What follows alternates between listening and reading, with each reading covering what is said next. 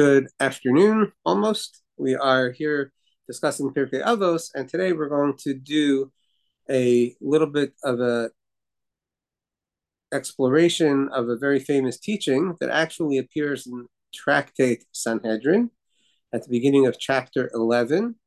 Uh, Tractate Sanhedrin means the tractate that deals with the law of the court system. Among the laws of the court systems are capital crimes. And so, therefore, in Tractate Sanhedrin, you have several chapters that are devoted to those laws chapter 8, chapter 9, chapter 10. chapter 11 talks about what happens after execution or what happens after death. And that's why the chapter begins with all the Jews have a share in the world to come. So, for some reason, the rabbis saw fit that this should be sort of an introductory paragraph to every every chapter of Mishnah in Ethics of Our Fathers and Pirkei Avos. So what I wanted to do now is just discuss this teaching a little bit, as well as its correlation to Avos. So the teaching says. All Israel has to them a share in the world to come. It's a major, major pact statement. Uh, as a proof to the truth of this dictum, the sages quote a sentence from Yeshaya, chapter 60, sentence 21. Shenemar, as it says, and your nation is all righteous. Olam Aretz, for posterity, in other words, for forever, they will inherit existence. That's uh, a way to understand the meaning of the word the land. That means they will forever exist in the land, whatever the land means. Netzer mata'ai, they are a branch of my plantings. Ma'aseh yadai, my handiwork or the work of my hands. Lehispa'er, in which to take pride. So first, let's discuss on a very simple level what does that sentence mean? It means that the people, the Jewish people, because that's the context of that sentence, Amich, your nation, meaning you Jewish nation, are all righteous. They have an existence that is infinite forever, and that these people are a branch of the plantings of Hashem that are the, the, the work of Hashem's hands, and Hashem takes pride in these Jewish people. So, so, so much to discuss. First of all, what does it mean, Olam Haba? Let's just do that. So, Olam Haba means the world that is not yet here, the world that is to come. That means to a certain extent it doesn't exist. And so that's itself a very interesting philosophic point. It's not so much that there is already in existence a different world uh, in which the future will be. It is very likely actually referring to a future world that which Hashem will create that is yet to arrive. Uh, in Yeshaya, we do have other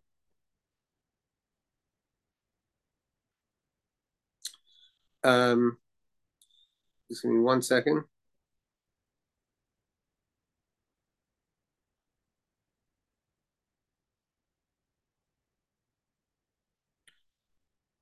So there is another sentence in Yeshaya that talks about the eventuality of Hashem creating a new heaven and earth. And so it seems that this sentence is saying that in the future, the Jewish people will experience that forever. In addition to that, we have this concept of a chelek. A chelek means a portion, which means that every Jew has a share in that. Also, it seems to not be dependent on anything other than the fact that the person is Israel. So the idea is that um,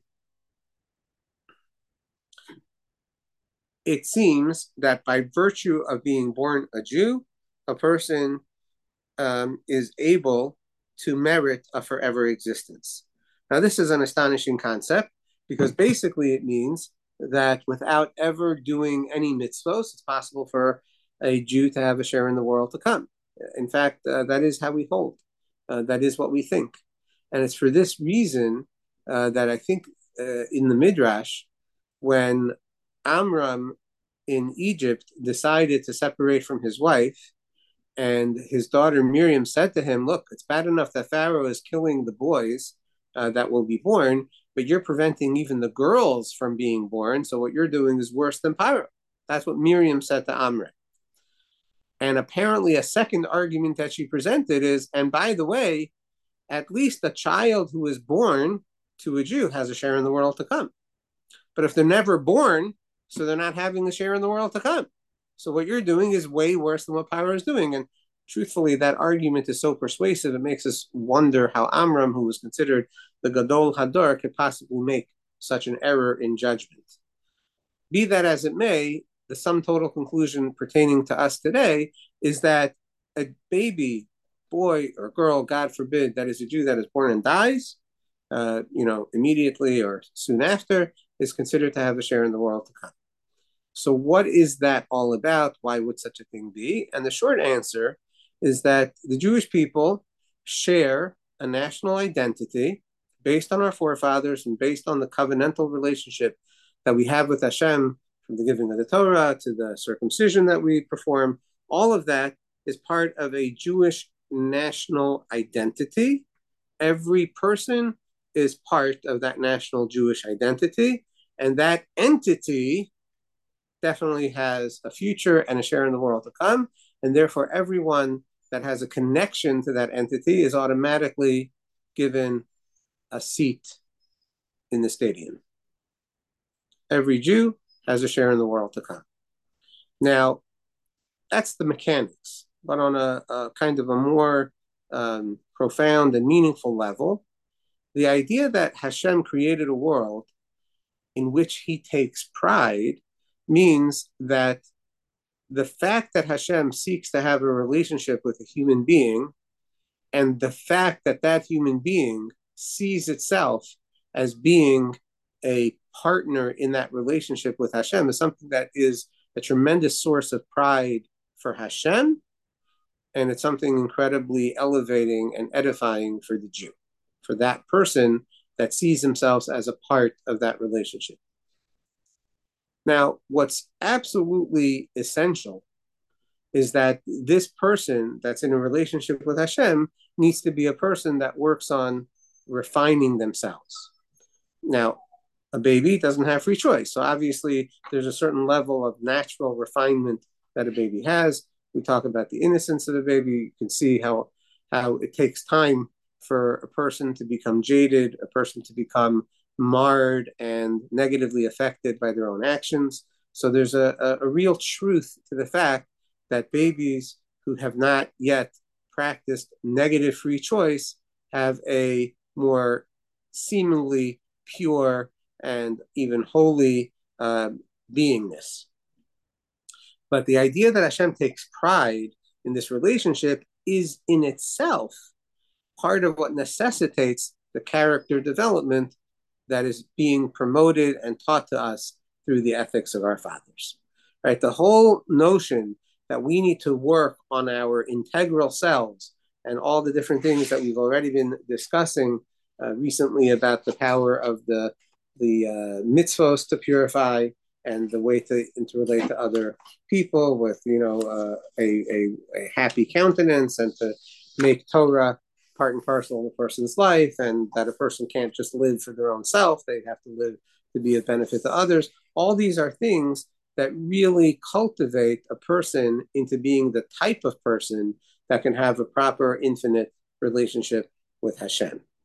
And the fact that, on top of all that, we were born from three major world figures that developed themselves to such tremendous levels of perfection, and that from them we inherit a certain spiritual, emotional, mental DNA that predisposes us to this type of thing, this type of uh, self development, is also why I think the rabbis are putting this teaching here in ethics of our fathers. And on top of that is the idea that in every generation, the rabbis of the generation really need to become the fathers of the Jewish people of that generation. And they really need to help every Jew learn the art of self development and, and working on one's internal self in order to um, make sure that what they're doing is refining themselves to be able to have this type of ongoing and ultimately uh, infinite relationship with Hashem. So that's the way I would discuss uh, the purpose of the reason that this paragraph is always seen as an introduction to Pirkei Avos. One last point that I want to raise is that the difference, therefore, based on this teaching between the Jew and the non-Jew, is that the Jew is guaranteed this future existence based on their heritage, based on their spiritual and you know otherwise uh, discussed already DNA.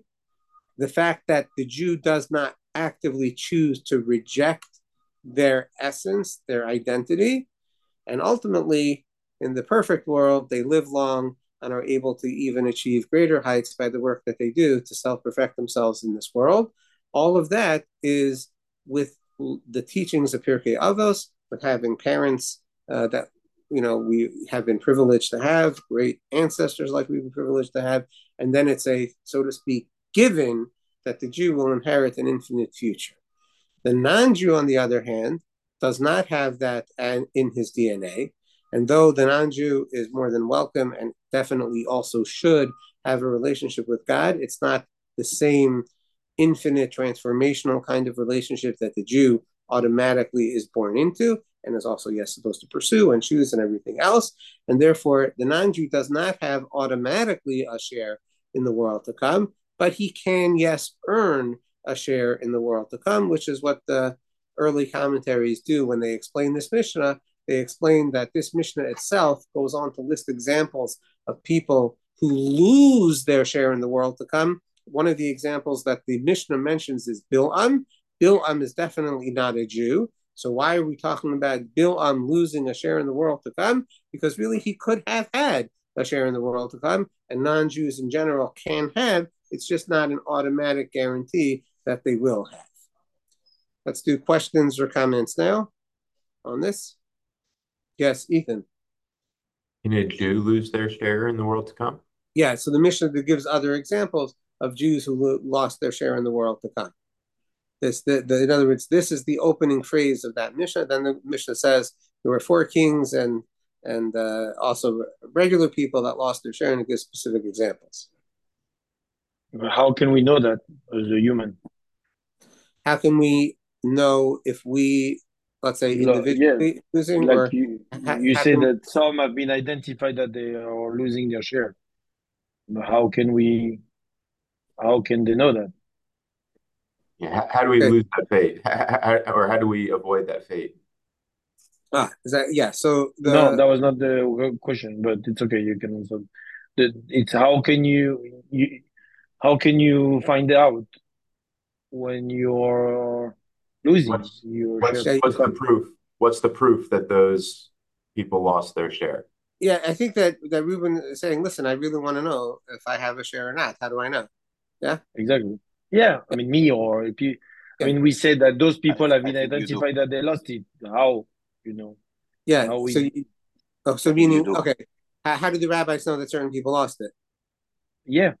Yeah. Okay, but if you want to ask me about you, you can call me after. No, I'm kidding. I, I have no. yeah. I still have a.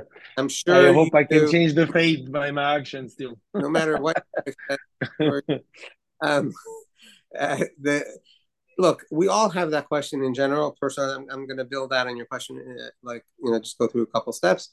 We all have that question about ourselves. How does God really look at us? How do we know if we're doing well? Are we making it? Are we not making it? And one of the things that I think actually this Mishnah teaches us, uh, the one that we're, we started last week, is that one of the best ways to know that you're doing well is if people are genuinely happy with you.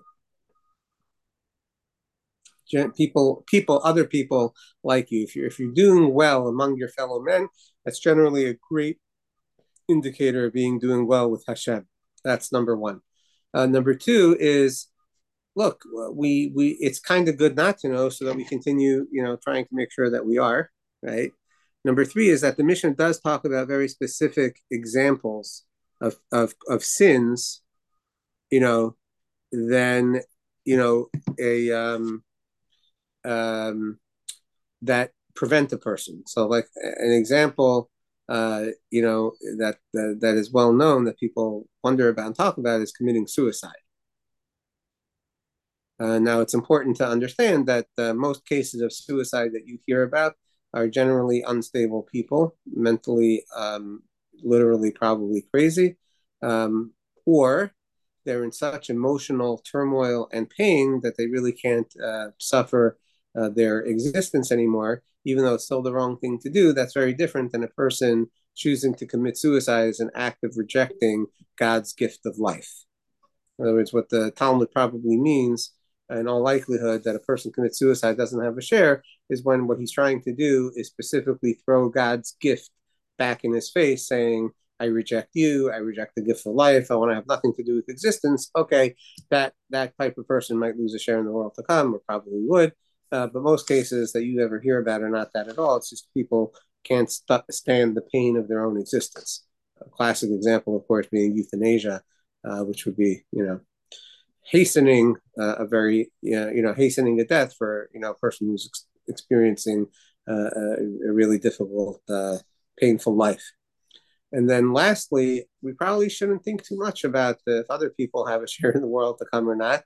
And the way that the rabbis know what they know is based on deriving certain things from sentences, and they're trying to give us insight in the types of things to avoid uh, in order to, uh, you know, like Ethan said, uh, not fall into that trap. The Rambam does talk about it, uh, you know, very explicitly in cases. Another time we can go into that further, but that's uh, the nutshell response. Is that adequate, Ruben? Yeah. Okay. But my yeah, I mean, it was not necessarily my, my question was not about us. Was more about when you were referring of the fact that there were some people they were identified of not getting their share uh, there in in the in in the other um, mm-hmm. life. That how did we know that? You know, because um, you only know your fate after you pass away. Yeah. So the rabbis basically know things from the Torah, and on an even deeper level than that, my father actually explains that just like the rabbis decide, um, you know, what constitutes a violation of Shabbos, yeah, the rabbis okay, so decide what, what constitutes uh, being uh, an earner of a share or a loser of a share in the world to come. It's basically so was... through the learning of Torah. Yeah. Perfect. Yeah. Thank you. Yeah, yeah. Awesome. Okay. Anyone else? Good with this? Okay, so let's just now um, let me just mention one more thing, and then and then that will be it for Pirkei Avos, and we'll do the Torah. There's a very interesting word that the teaching over here uses. It's called the word yesh. Okay, all Jews yesh lahem chelek. There is to them a share. So this Hebrew word yesh is fascinating. First of all, we translate it as there is. Now, that's another way of saying exists. The last of the Mishnah teachings in the oral law talks about the fact that righteous people, just like we're saying over here, righteous people, I, I guess I should just elaborate on righteous people for a second. Obviously, we don't mean people who never sinned. Even people who have sinned can still be considered righteous, right? Let's just put that out there because to say that all Jewish people never sinned, well, that's just a fantasy that can't be true. So the idea is that people that are the Jewish people hopefully ultimately conclude their lives in righteousness by regretting their bad deeds and ultimately uh, earning a status of being righteous. So the last Mishnah in all of Mishnayos, the last teaching says that all righteous people will in the future inherit 310 worlds.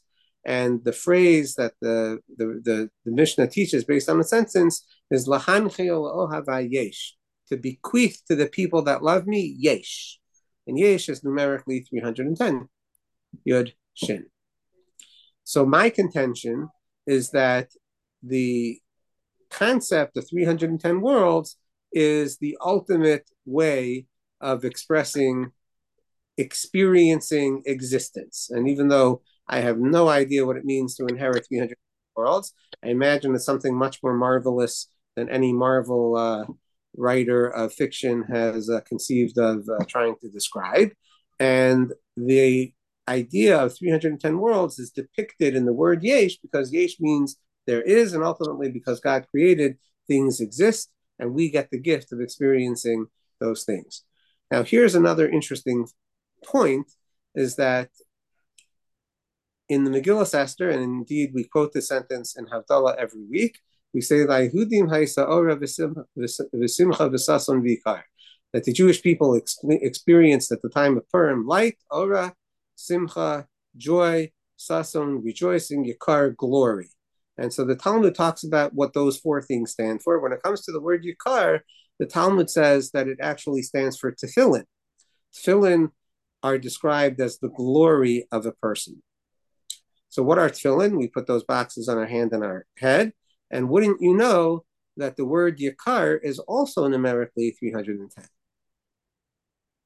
Okay, Yud Kuf Resh is 310. So it seems to me that the way to describe the true dignity and glory of a human being is the fact that God really is granting this infinite experience of existence. And the tefillin is a microcosm representation of the dignified, elevated human experience. And so I would therefore say that uh, you know those of us that thank God are privileged to put on tefillin, and uh, we have an obligation to put on tefillin every day. What we should really be understanding is that it's not just like a mitzvah. We have to do this. We have to do that. It's really to give us a taste of this ultimate infinite future of the 310 worlds. So it's a time when we can hopefully purify mind and body, which that's the obligation in wearing tefillin. A person is not allowed to wear their tefillin if their bodies are not clean, and a person is always supposed to have the tefillin on their mind when they're wearing tefillin. It's supposed to be uh, very much what we are meditating on, and uh, this is a tremendous way of God giving us here in this mundane world a little bit of a taste of the infinite future of really experiencing the dignity of the human being. And in fact, in the words of the rabbis, in the future, the righteous people are going to sit around with their crowns on their heads. And the tefillin is like uh, like a crown. I would I would posit.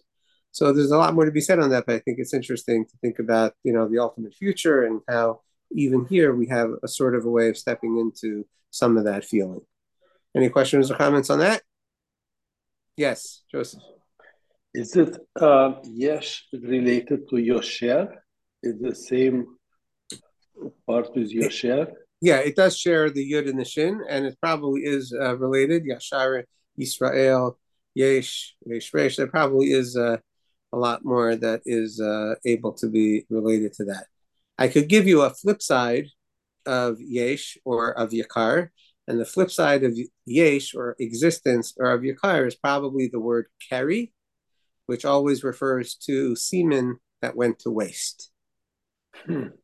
And that's the flip side, the same exact letters, because the opposite of creating infinite existence and future is wasting or squandering the potential of that. And that's what we were just talking about before. And in fact, right before I came here, um, the Talmud that I was learning in, in Gittin, p- page 6b, talks about specifically about Jews that would leave Bavel to go travel to Israel and stay for very long periods of time in Israel. And one of the rabbis in the Talmud rebukes those people because they're leaving their wives. They're not home for long periods of time. And because of that, they're preventing the birth of children. And therefore, the rabbi was rebuking them for staying away for these long periods of time from their wives, because that is a terrible thing to do. And the Talmud even compares staying away for a long time and not, you know, being involved in producing children, the Talmud compares that to people who care less about their children and actually sell their children into what we have today as the slave or the sex slave trade, or to sell them for money to buy alcohol and, and drinks. The Talmud compares that.